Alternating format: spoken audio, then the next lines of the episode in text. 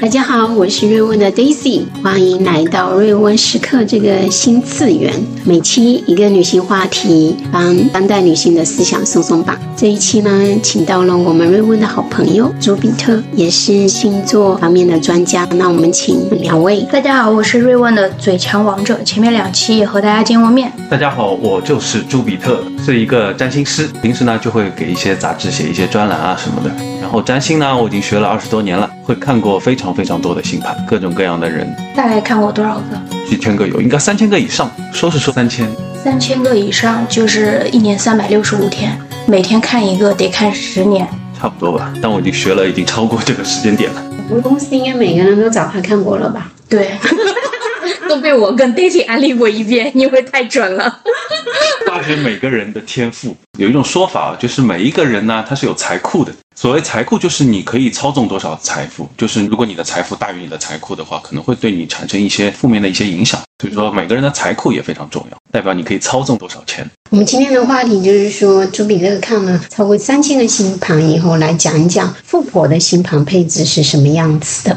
直接就上正餐了，就对对对对，其实占星里面它是有暴富这个配置的，哦，真的有，真的是有。有些人星盘一看就是暴富的命，有些人星盘一看就很容易中奖或者是抽到大奖。你们会发现，就是一场公司年会，总归会有人没有拿到奖，可能对我就是那个，我就从来拿不到奖，对的。但是只能拿阳光普照奖。年会中就是说，有些人他们就很容易中奖。那虽然说不一定每一次都是特等奖，对吧？但是他们就很容易中奖。这个其实就是我们叫横财运哦，横财就是我不太有横财的。对的，横财就是决定每个人的那个抽奖运的。那么说到那个财库，财库呢，它其实就是我觉得占星里面呢，决定跟财有关的是木星。木星，木星呢，中国是叫太岁。嗯，它同时解释两件事情，第一个是财富，第二个是品德。嗯，就是木星是最大的吉星，对吧？对的，对的。哦，那么第二颗星呢，就是金星。金星呢，它既决定你挣钱的能力跟方式，你的自我价值是怎么认为的。第二呢，它也决定你的人缘。啊，那么我们就可以知道了，你的财库越大，你的品德就得越高。哦，中国有句话叫厚德载物，如果你财库很大，你品德不够也不行。品德不够的话就容易败掉，就无非就是因为它是吉星。如果木星不好，无非就是这个人他花钱比较挥霍，会比较夸张一点，然后会比较虚荣一点。但是至少人家还是有钱去败的，对吧？那木星落在哪里财富会比较好呢？我的木星是落在巨蟹座，应该是很好的。对，落在巨蟹座，在占星里面它叫要生。所谓要生，就是你只要坐着，钱就会来找你。天哪，这个木星落在巨蟹座是最好的，是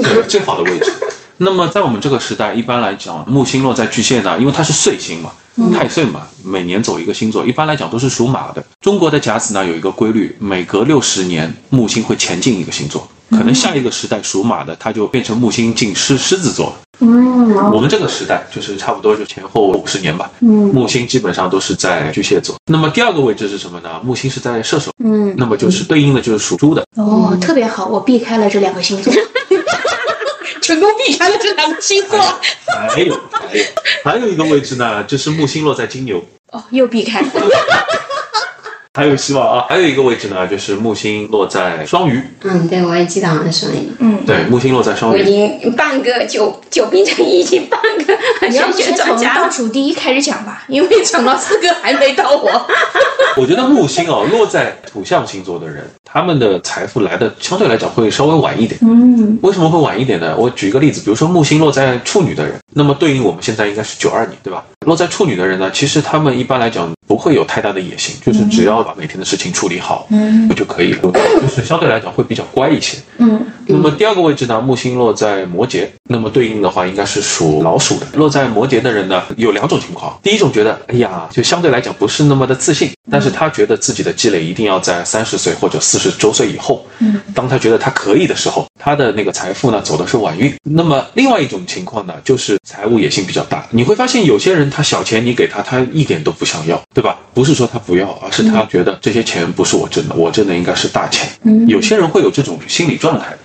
比如说木星落在天蝎的，就很容易发生这样的情况。天蝎嘛，对应我们现在是属狗的。木星落在天蝎的人，就是他们并不在乎小钱，或者你去给他一些小恩小惠，他根本不在乎，因为他觉得我要挣的钱一定是大笔的，这个就叫财务野心。说到那个财库啊，其实我是总结过的，财库好的人他有三种天生的情况，第一种就是他家里不错，我们按照传统来讲就是富二代嘛，家里不错。第二种情况呢，就是嫁的不错。对吧？配偶的财，那她嫁的不错，并不是说她嫁了就可以了，她本身是有那个帮夫命的，因为有她在家里，老公可以安心的、全力的去挣钱，甚至于一些关键时刻，她可以给老公一些指点。因为大家知道有叫什么，这个叫枕边风，对吧？枕边风是非常重要的，嗯，因为女生相对来讲会更加考虑人情世故，她对那个别人的这种看法还是会比男生要敏感，男生会更加自我一点。这个是那个性格差异，所以就是女生往往就是帮夫的，我看到的往往都会帮老公去送礼、处理那个人情世故的事情，这个是我见到的比较多的。那么第三种情况是什么？靠自己赚，女强人、事业型的女性就是什么三种情况：天生的、嫁得好，还有就是事业型女强人，都是可以挣到比较多的钱的。说了半天还没收到送金的，九三年属鸡的。我担心，就有的观众他可能刚听我们栏目，他可能不知道什么火星、金星。就是那朱比特老师有推荐的一些 A P P，比如说他输入自己的出生年月日还有时间点，他就能边看他的星盘边听我们这期节目。这个有测测或者是那个星座城配星盘，或者是爱星盘都可以。我觉得普通人测测会更加好用一点。测测对对对，测测会写的更加明确一点。对，测测赶紧给我们打钱。我们所有收听的那个观众，如果想了解朱比特老师接下来讲的富婆配置，现在还来得及排一下自己的盘，然后我们接下来慢慢聊。对，但是我已经说的比较简单了，因为我会把木星对应的属相给说出来。你属什么，肯定自己知道的，对吧？嗯，对，嗯，我木星是天秤，在四宫，它还逆行。哦，没事，你的精神财富可以给你换来物质财富。残忍啊，各位观众！哎呀，其实，其实这个世界，对吧？你们说到财富，我们首先得知道它什么才是财富。我觉得你首先得了解这个概念，它很重要。它跟工作一样，你想做好这个工作，你得了解你工作的本质，你的那个底层架构是什么。嗯，这个世界就是用一种财富去交换另外一种财富。嗯，那我们现在说的叫物质财富。嗯，那物质财富我们可以通过情绪价值去交换，对吧？情绪它也是一种财富。嗯，我们可以通过生理。什么叫生理？生理就是说我卖力气，今天去搬砖，嗯，搬砖，然后每天给我结算工资，嗯，那是不是呢？就是生理价值。你但生理价值它其实包括两个，第一个就是你身体得好，嗯，身体得健康，嗯。那么第二个是什么呢？就是有些人他可能长得形象比较好，他可以通过做模特啊，或者去做主主持人或者表演，嗯，也可以挣到钱，嗯，这个就叫那个生理财富啊，生理价值应该这样说，价值。那么第三个呢，就叫社会价值。嗯，社会价值就是你在社会中的资源，你在社会中的名望，你的地位。因为有一定名望的人，他可能去哪里吃饭都不用花钱，对吧？去哪里人家司机都愿意去载他，这个就叫社会价值。是不是还有就是，比如说木星落在星座，对吧？但是木星落在第几宫，是不是也有讲究？木星落在第几？因为木星是最大的吉星嘛，它可以看一个人的财富和品格，对吧？嗯。那它落在第几宫，是不是也有讲究？对，如果直接说财富的话，木星落在第二宫，它是代表你所拥有的或者你可以处理的钱就会非常多。嗯。简单讲就是挣钱很容易。嗯。有些人挣钱好累啊，觉得哎呀我拼命加班辛苦，那是因为木星没有在第二宫。哦，第二宫是财帛宫，是对对，财帛宫。它另外一个特点是什么？木星在第二宫的人，他非常像买单侠，因为非常大方。哦，我们可能会有以前说，我们说起来买单侠可能会讽刺别人，但是人家愿意买单，是人家觉得第一是大方，第二人家觉得我跟你的友情可能比买单更加重要。嗯，赶紧看一下我朋友里面有没有木星在二宫的人。嗯，Daisy 就是那个买单侠。但是我木星不在二宫，对我是个买单侠。但但我木星是在九宫，不在。你的木星在在九宫对吧？对，在九宫的人喜欢分享的，喜欢把好东西分享。然后呢，是自我成长型的。你的财，你的财库呢，其实蛮大的，因为木星在九宫，代表这个人的品德比较高。品德肯定是很高的。对。老师说，对，人品绝对是值得信赖的。对啊。老师刚刚说的是木星是你有多大的碗能盛多少菜嘛？就是多少的品德。对，就是你的财库嘛。那为什么同时也要看金星呢？金星啊，金星其实是代表你的人际关系，人际关系、你的爱情、你的审美，还有就是你挣钱的方式，你如何去看待钱这个东西的。嗯，金星其实包括的东西，同时包括了金牛座，因为金星是金牛座跟天秤座的守护星。金星呢，一般来讲，如果金星旺的人，他的人缘就会比较好，因为我们要知道，我们只要从一出生开始，无论我们做什么，都得跟人去打交道。对，所以说你如何去看待朋友的，如何去看待别人的，这点我觉得也是非常重要的。那人缘好的人，他可能左右逢源。说到底，我们挣钱其实就是把一个资源给另外一个资源，对吧？嗯，或者我们付出什么去挣挣到钱。金星它就是决定你的上下家的质量，你朋友的多寡。那金星落在哪几个星座，就是说他人缘是 OK 的，然后对他的木星落在几宫也有帮助的。金星对吧？嗯其实金星倒还好，因为金星它本身也是吉星。嗯，嗯，如果是落在金牛座的话，我就那落在金牛座，对金星在金牛座天生找财啊，就是你不找财，财来找你啊，那赶紧来找我吧。对啊。另外一个呢，就是金星在天秤。啊，因为金星在金牛本身就是你觉得你的价值观还是比较正向的，哦正向的加价值观。嗯，那我落在白羊是三观不正吗？哦，不是不是，金星落在白羊的话，相对来讲会比较直接一点。金星落白羊一句话就是颜控，颜控。对，喜欢长得好看的，那不可能包括人包，包括东西，包括物。还有就是金星在白羊的话，他的审美会跟普通人不太一样，他们有自己独特的审美。往往我经常看到一个金星落在白羊的女生带过来的男朋友，他说我觉得很帅，其他人都觉得嗯说不出来，不知道是帅还是不帅，反正他就长得很特别。我突然想到了之前朱彼得老师跟我说过，说如果我不找那种知根知底的、一直熟识或家里人了解的男性，我就容易找到性格很怪异的未来一半。对对，这个有这个可能。性格有明显缺陷，原话是 性格有明显缺陷。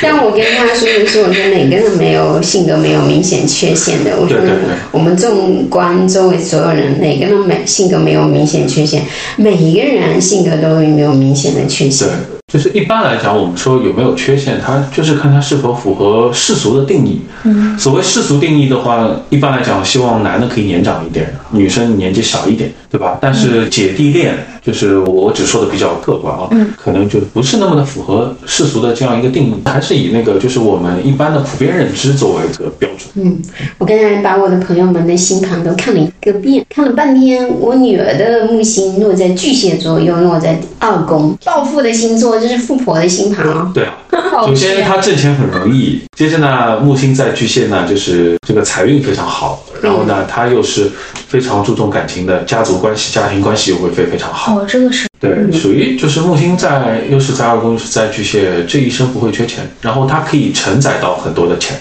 那么第二个我就说到重点了，你财库在这里了，你挣钱的能力呢？哦，挣所以钱的能力。对的，我们其实是分两步来讲的。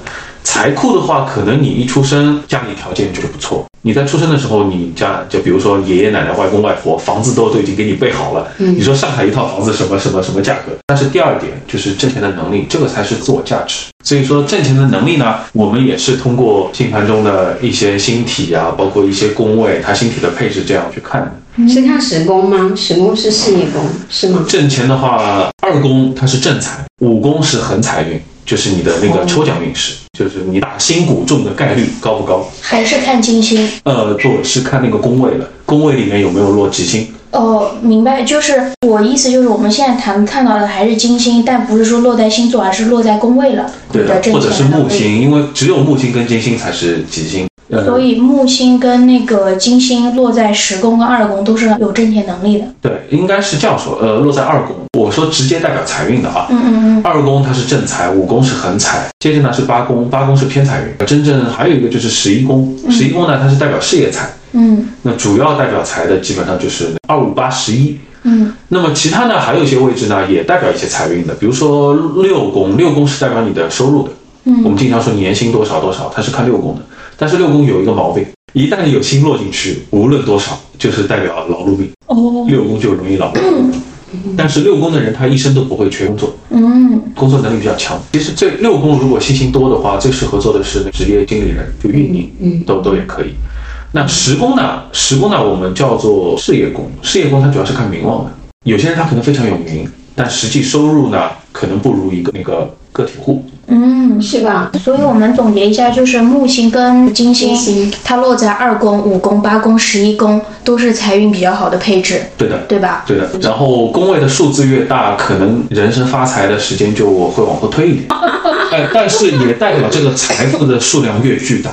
宫位越往后就是越巨大。真的。说你说自己一个人嘛，你要挣多多少钱够嘛？那还有一种说法是说，有的人可能不一定自己能挣钱，但是他容易嫁入豪门，对吧？对，有的。那这个怎么看呢？这也是一种富婆的配置。对，那就要看那个金星八宫里面有没有吉星了。金星算了，金星因为它同时代表感情、婚姻。我看到比较直接的配置是木星在八宫，然后金星呢跟木星产生一个吉的相位，就是比较比较好的这样一个角度，容易嫁入豪门。好，金星在八宫，容易嫁入豪门。对，但是一般哎呦，来讲，我的妈呀！我女儿金星又在八宫，哎呦，给你看看我女儿的星盘。出生就掌握所有财富了。然后你看，她木星在巨蟹，在二宫，对吧？你说是最容易暴富的对对对，宫位和星座。哇，这个然后金星又在八宫，这个配置呢，虽然说因为它太阳在双鱼嘛，虽然做不了皇后，但是属于那个协理六宫，应该是贵妃能达到贵妃、皇皇贵妃、皇贵妃级别。因为他也是一个非常沉得住气的一个人，就是性格外柔内刚，而且抗压能力非非常强，哦，然后也有那种执着的心理。这个其实我觉得他做事业也可以，然后帮自己老公做一个辅佐也可以。旺夫鉴定，经过鉴定是旺夫的啊。从今天开始打好跟今女儿天的关系。从今天开始我就不努力了，要要我就靠你了。要要等一等，因为现在年纪尚幼，啊要等一等。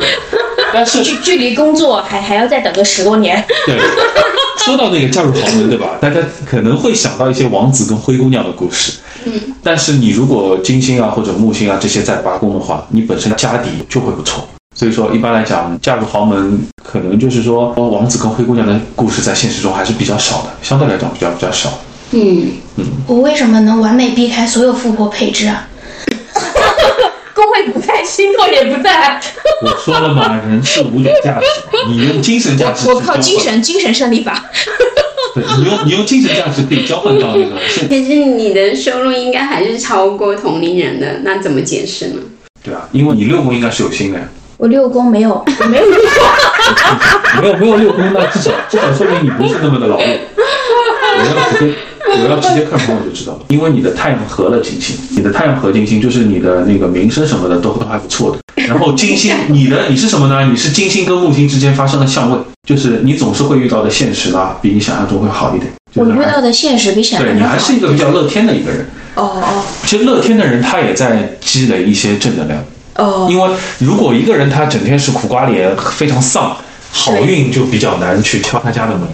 但是一个人他每天都在笑，人家说爱笑的女生运气不会差，这句话从玄学上来讲是真的。真的，我乐观还是挺乐观的，精神胜利法。嗯，对啊，乐观就是你的情绪价值啊，别人跟你在一起觉得开心啊。我们说富婆配置嘛，其实也是跟性格有关。嗯我基本上遇到的一些，那我说富婆一个最明显的特质，嗯，非常的冷静，或者说沉静，你他的情绪变化不是那么的大。哦，你们有没有看过《甄嬛传》？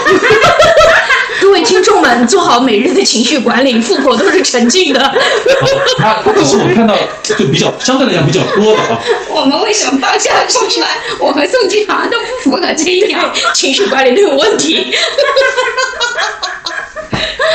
我们要修炼。修炼。呃，生的我也见过，就是怎么说呢？那种感觉，我我就讲的简单一点、通俗一点啊，就是每天一张脸，就像欠他多还他少一样。苦瓜脸，嗯呃，就凶凶，或者你那张脸，你看得出他对自己、对每个人的要求都非常高，是吧？然后他这种样子给别人一种高压，那当然他一定可以做出来最好的东西。有一部电影就是穿那个 Prada 的女王，嗯，对对对，说一个主编他一定要就是在规定的时间内就是完成很多工作，然后一定要选出这个世界上最顶尖的可以代表潮流的东西，他就是需要你高压。嗯因为如果不是高压的话，你出的产品很容易出现瑕疵的。嗯所以说，我们一般来讲做管理的另外一种风格就是严肃或者高压。嗯这个相信我们身边在职场里面一定会有这样的。那么另外一种呢，就是那种快乐式的管理，以鼓励啊鼓励为主，然后快乐为主。嗯这种呢，他可能身边的一群人也是比较单纯的，嗯就关键时候还是得靠自己顶上。嗯高压的人，他身边呢可能一群精兵良将就会比较多一点，嗯因为有句话就是物以类聚，人以群分嘛。对对对，嗯所以说这个也是两种特点，其实两个极端，我就直接说了稍微明显一点的例子。第一个就是情绪的平静性，那么还有一个什么呢？就对自己是有要求的。什么叫对自己有要求？他饮食就算一种，身材管理就算一种。然后自己出去打扮，那不是说我见每一个人我都需要打扮得非常好，得体，自我管理非常重要。对吧，其实我因为做了两家公司了嘛，然后跟很多人一起共事过啊。嗯，我觉得真正能赚到钱的，就是我们不说他是有横财运的，我们就说他是靠工作赚得到钱的人。其实我自己感觉就是那种有很大的欲望的人、饥饿感的人。对就是一个人没有饥饿感，他无欲无求，他也很难赚到更多的钱。因为他不会去为了那个东西像蚂蚁噬心一样的，就是一定要去得到，他也就不会付出努力。然后我说的是正财哈，就不是那种横财。那星盘里面能看一个人是有野心的，然后或者说是有饥饿感的吗？能看吗？嗯，看得到，看得到。嗯，野心的话，一般来讲，我们呢，我们会看土星，哦，土星，看土星，然后一个人他有没有欲望，我们看的是冥王星。那土星它对应的是摩羯，如果摩羯座里面落星，那可能也代表他有野心。哦，哦，土星是在摩羯座的，就是有野心的。那么十宫、十一宫，它也代表野心。野心这个词，其实我还可以再交换一下，也可以说成是一个人的理想吧。理想进取心，嗯嗯对，就是他希望他的世界是什么样的。嗯，其实我们的底层逻辑，其实我们可之所以可以挣到钱啊、交到朋友，其实还是我们内在的一些心理上的因素在推动。是的，我自己是有这种强烈的感觉的，就是两家公司里面真正的通过工作能赚到钱的人，他一定是愿意比别人更愿意付出努力，更愿意冒险，野心更大。所以我招人其实不看他的工作经验，也不看他的工作技能，我就看这个人的饥饿感强不强。就饥饿感足够强的人，他不一定说真的就是暴富到很快就财务自由，但他一定不会让自己就是活得穷困潦倒，绝对不可能。对对，Daisy 的这个能力其实也蛮非常适合做投资人。嗯，投资人，我的一些客户嘛，我我时时常会跟着投资人去看人，担心看人还是效率还是比较高的。然后我我一看我就知道这个人他是有欲望，因为人不能没有欲望。嗯，那土星在天蝎和狮子代表什么意思呢？土星在狮子的话，简单来讲，官瘾很大，官瘾很大，对要当官。对，喜欢领导，对对对是不是你自己？真的，真的，真的，然后土星在狮子，其实我可以引申一下，我突然之间脑子里面想到一个人，土星在狮子的希特勒。Daisy 是还在企业就是做合规官的时候，就冲到领导办公室就问我什么时候能坐上 C level。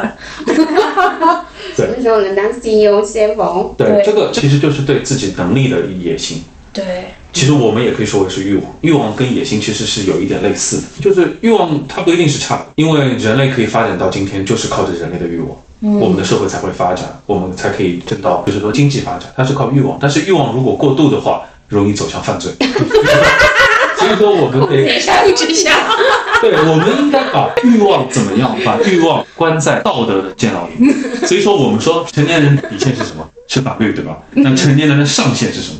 就是你每个人的道德观。所以说，你的欲望、你的野心，其实跟你的道德观是相辅相成的。宋经理的土星在哪个星座？在水瓶座，土星在水瓶，对吧？社会化，社会就是土星在水瓶座的人，他的社会化程度非常高，然后适应性非常强。嗯，很入世，不会出家。嗯，对。那出不出家呢？这是也可以看到，就十二宫。哦，连出家都能看到啊。对，十二宫它代表避世、逃避。哦，就十二宫心态多的人呢，如果你们周围有的话，会发现他挺丧的，哦，对一切东西都看得太透太穿了。十二宫的人，他一定要多一点实践，明白，就是不能停留在想法。他已经看到了世界上的真理了，嗯，得去实践啊。我们如何是看到真理的？是劳动人民。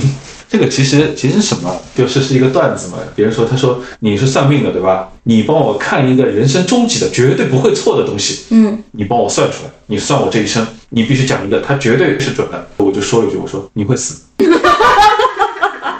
这个就是终极。那十二宫其实就是这个意思，十二宫他就看到了一切东西的终极，就是虚无。其实十二宫它是有点虚无主义，那虚无主义就会让人比较丧。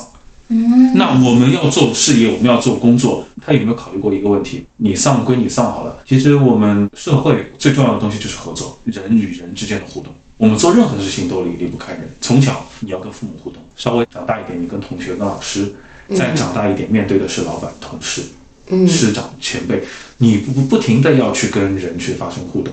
所以说，我觉得富婆的另外一个重要的配置就是待人接物，就是非常的礼貌、优雅，或者说非常的得体，待人接物，这个也是一个。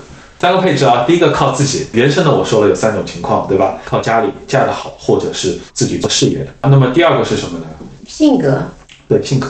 还有欲望，欲望的强烈。对嗯，那你说冥王也可以看一个人的欲望，那冥王落在什么宫，或者是落在什么星座，他的欲望比较强呢？就是成功的欲望比较强，野心比较大。冥王最好是合轴，所谓合轴就是落在它不是四根轴嘛，A S C M C I C。啊，听不懂。这个我们听不懂，老师。呃，这样简单来讲嘛，就是天蝎座里面要有星星，还有就是冥王跟吉星要有比较好的相位，他的欲望就会强烈。比如说冥王和太阳，他的欲望就容易强。还有就是冥王星跟月亮之间有，我们一般看到女强人啊，月亮跟冥王之间是九十度的相位，也会比较多。还有就是那个乔丹 Michael Jordan，就是 NBA 的，他的月亮跟冥王星就是九十度，嗯，他就会比较强势。冥王呢，它也代表风险，就冥王星一旦有有相位的人，他非常在乎风险。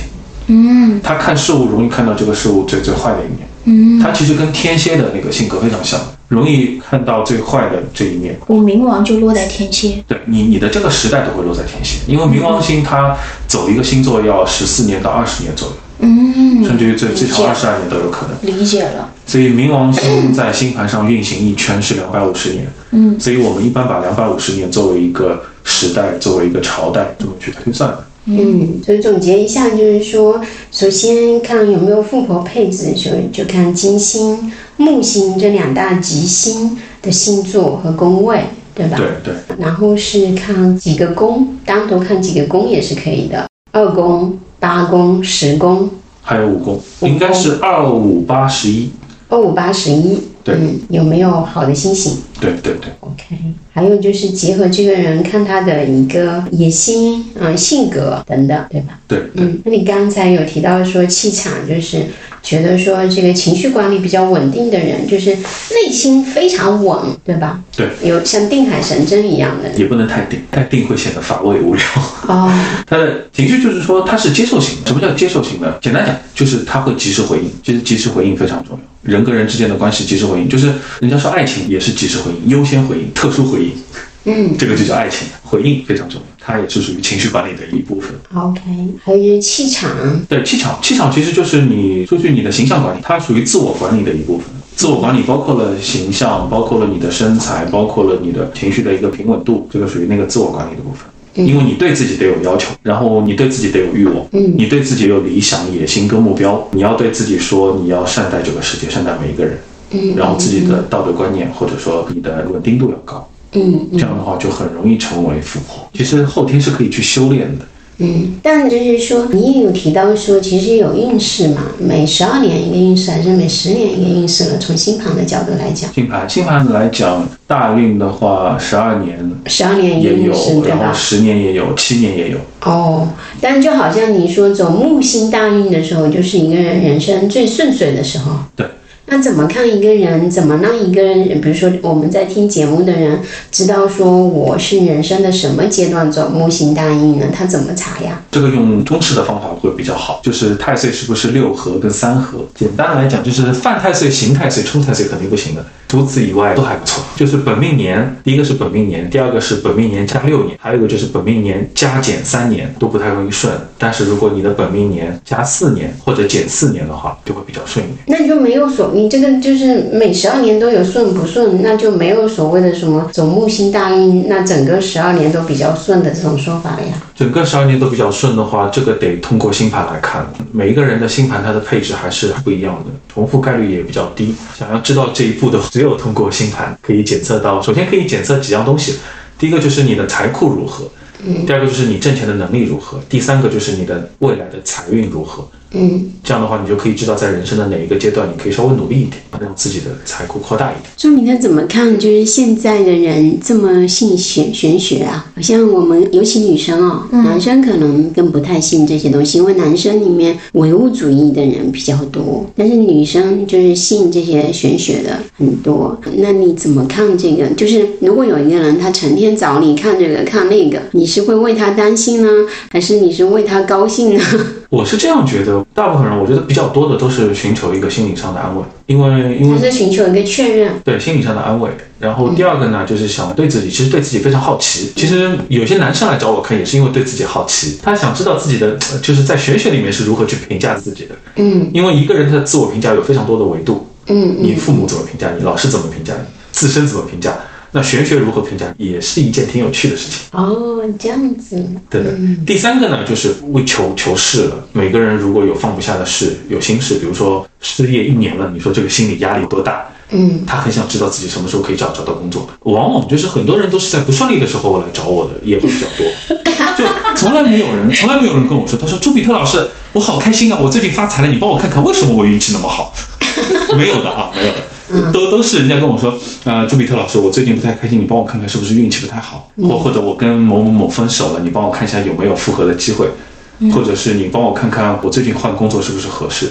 那我可不可以理解，就是说，当代人这么信玄学，是因为大家很容易就不开心呢？是不是可以这么理解呢？很容易就不开心，对对吧？对，可以这样理解。就是现代人、当代人的情绪幸福感其实啊。不确定性比以前的人可能多了很多，是是可以这么理解吗？对，干扰更更多了。嗯，干扰更多，而且他要看的维度也更多，他可能要看情感，要看事业，要看投资，要看家庭关系，他还要看健康，嗯，尤其是这两年看健康的非常多，看健康是情绪的那种抑郁或者什么吗？呃，都可以看。星盘，它可以只要打开星盘就可以检测出来他情绪会不会有问题，就是他的这个效率其实是非常高的。还有就是有些人他可能不是最关注自己，最关注父母、老人啊什么的，尤其是这几年嘛，好的，录完这期节目的人可以去看看自己的金星落在什么星座，落在几宫；木星落在什么星座，落在几宫，也可以看一看自己的星星之间的相合相冲。反正我也看不懂，如果不清楚很多东西，看自己看不懂，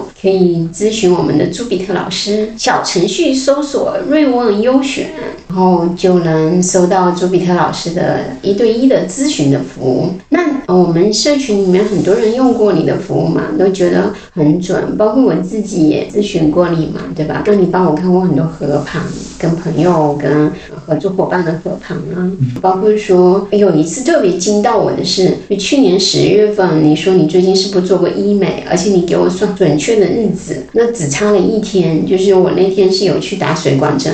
就只差一天，就这个真的就把我给吓到了，怎么会准到这种程度？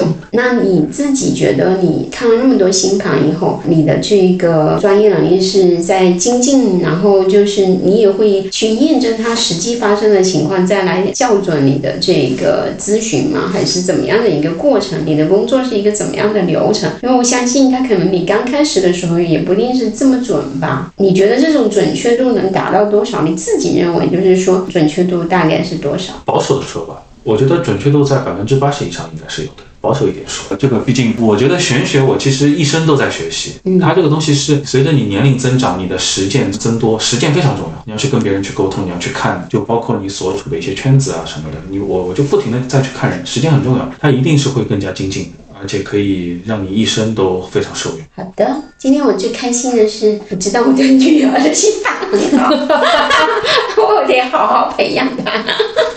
今天开始日更一族，每天都跟小孩处理好关系。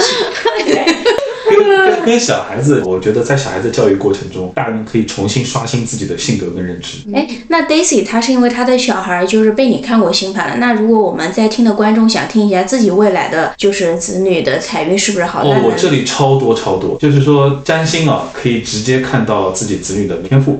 因为在资源跟时间有限的情况下，因为小孩子现在学业都蛮重的，对对对可能，自己从事兴趣爱好的时间不多，在这种情况下，星盘可以很快的检测出他天生的喜欢的一些兴趣爱好什么的。那能看父母的星盘就看出来吗？最好就是有父母的话，可以看到他跟子女之间的关系，哦，那那怎么看父母跟子女关系在自己的星盘？看哪颗星？主要是看第五宫。第五宫。对的，第五宫它里面有没有落星？第五宫它落在什么星座？这个相对来讲会更加专业一点。我觉得这种还是让专业的人去看，嗯，因为毕竟玄学的东西自己不要去瞎解释。我遇到百分之八十的人都容易自己吓到自己，哦，跑到我这里来鉴定。他说我一个朋友课本上看到什么什么什么，说我会有什么什么什么问题，就是那种负面的一些问题。啊，我说没有的呀，就是会被别人问的莫名其妙。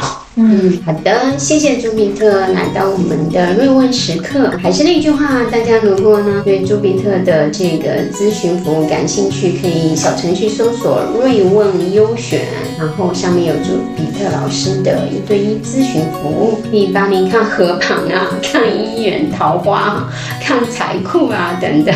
甚至可以看子女关系啊等等的。好的，那今天播客呢就录到这里。嘿，朋友，听完瑞问时刻，祝你思想自由，生活松快，拜拜。拜拜。